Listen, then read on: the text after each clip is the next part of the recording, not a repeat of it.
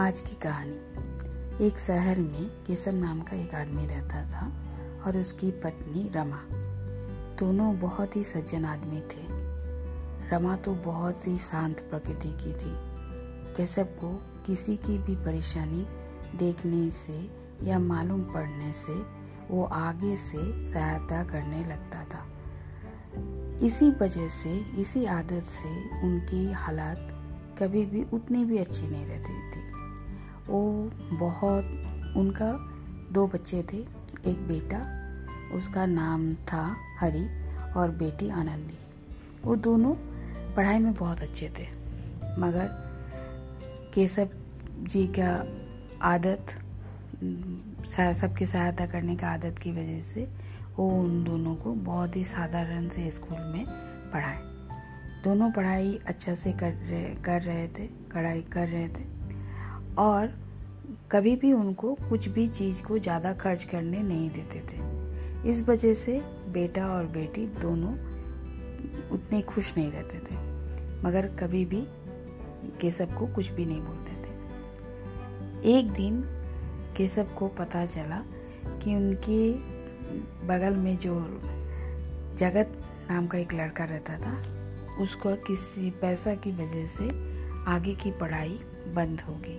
उसको बहुत अच्छा सा एक एक कॉलेज में एडमिशन मिलने वाला था, मगर पैसा नहीं था। जगत ने जब ये सुना तो अपने बेटा और बेटी के लिए, गाड़ी के लिए जो पैसा रखा था, वो पैसा जाके जगत को दे देते हैं। इससे जगत की आगे की पढ़ाई ये बहुत अच्छे से हो जाती है। इस वजह से बेटा बेटी बहुत गुस्सा में रहता है केशव गुस्सा में रहा केशव का स्वभाव की वजह से बेटी की शादी में बहुत ही मुसीबत आई क्योंकि उनके पास पैसा नहीं था। बेटा को भी वो अच्छा से बाहर पढ़ाई करने के लिए नहीं भेज पाए क्योंकि उनके पास जमा पूंजी कुछ भी नहीं थी। बेटा भी अपना आगे का पढ़ाई के, पढ़ाई करके एक घर ही में बैठा हुआ था। एक दिन अचानक हरी का इंटरव्यू के लिए कॉल आता है। कॉल आने से हरी और चिंता में पड़ जाता है, क्योंकि उसका इंटरव्यू चेन्नई में है। और चेन्नई वो कैसे जाएगा? दूसरा ही दिन उसका इंटरव्यू है। चेन्नई जाने के लिए उसका हवाई जहाज़ के बिना वो नहीं पहुँच पाएगा। इसी चिंता में वो लोग सब भी पूरा परिवार चिंतित बैठे रहते हैं चिंता में कि अचानक उनका घर का कोई आता है, आके टिकट दे के चला जाता है। हरी वो देख के पहले तो आश्चर्य होता है, फिर कुछ पूछ भी नहीं पाता, वो आदमी चला जाता है। वो फिर हरी और कुछ नहीं सोच के अपना सामान बांधने लगता है और माँ रमा जी को बोलता है कि माँ रास्ते के लिए कुछ खाना बाँध दीजिए। पता नहीं वहाँ पर कैसे क्या व्यवस्था रहेगी। तो रमा जी ने उसके लिए खाना बाँध देती है। हरी जब हवाई जहाज़ से चेन्नई पहुँचता है तो उसने देखा कि उसका नाम से तख्ती लेकर एक आदमी खड़ा रहता है। वो एक पल तो डर जाता है कि कौन है कुछ समझ में नहीं आता।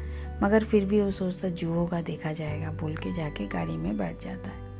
और गाड़ी जाके एक बहुत ही आलीशान ऑफ़िस के सामने रुकती है। वो गाड़ी से उतर कर ऑफ़िस के अंदर जाता है तो उसका बहुत ही शानदार स्वागत होता है। हरी वो सब देखकर आश्चर्य से देखता रहता है। अचानक जगत सामने आता है। जगत हरी से मिलता है। हरी उसको नहीं पहचान पाता। तब जगत पूछता है, क्या हरी आप मुझे नहीं पहचान पाए। मैं आपकी मैं आपकी भैया हूँ। तो वो नहीं प, नहीं पहचान पाता है। जगत भैया हूँ। तो बोला आज मैं जो भी हूँ आपके पापा के वजह से हूँ। मुझे पता था आपके और आपकी बहन का पैसा चाचा जी ने मुझे दे दिया था जिसके वजह से मुझे आगे की पढ़ाई में कर पाया। और इसके लिए मैं बहुत बहुत धन्यवाद करता हूँ चाचा जी का। उनके वजह से आज मैं जो भी हूँ, उनकी वजह से हूँ। ये ऑफ़िस आपका है। आप इसमें आज से काम कीजिए मेरे साथ। और आपको और एक बात बोलनी है। अगर आप लोगों को बुरा ना लगे तो आप चाचा जी से बात कीजिए। मेरे, मैं आपकी बहन से शादी करना चाहता हूँ। ये सुन के हरी बहुत खुश होता है और मन मन में पापा जी के सब का किया हुआ भलाई के बारे में सोचता है कि पापा का के सब का भलाई इस रूम में वापस आई। धन्यवाद।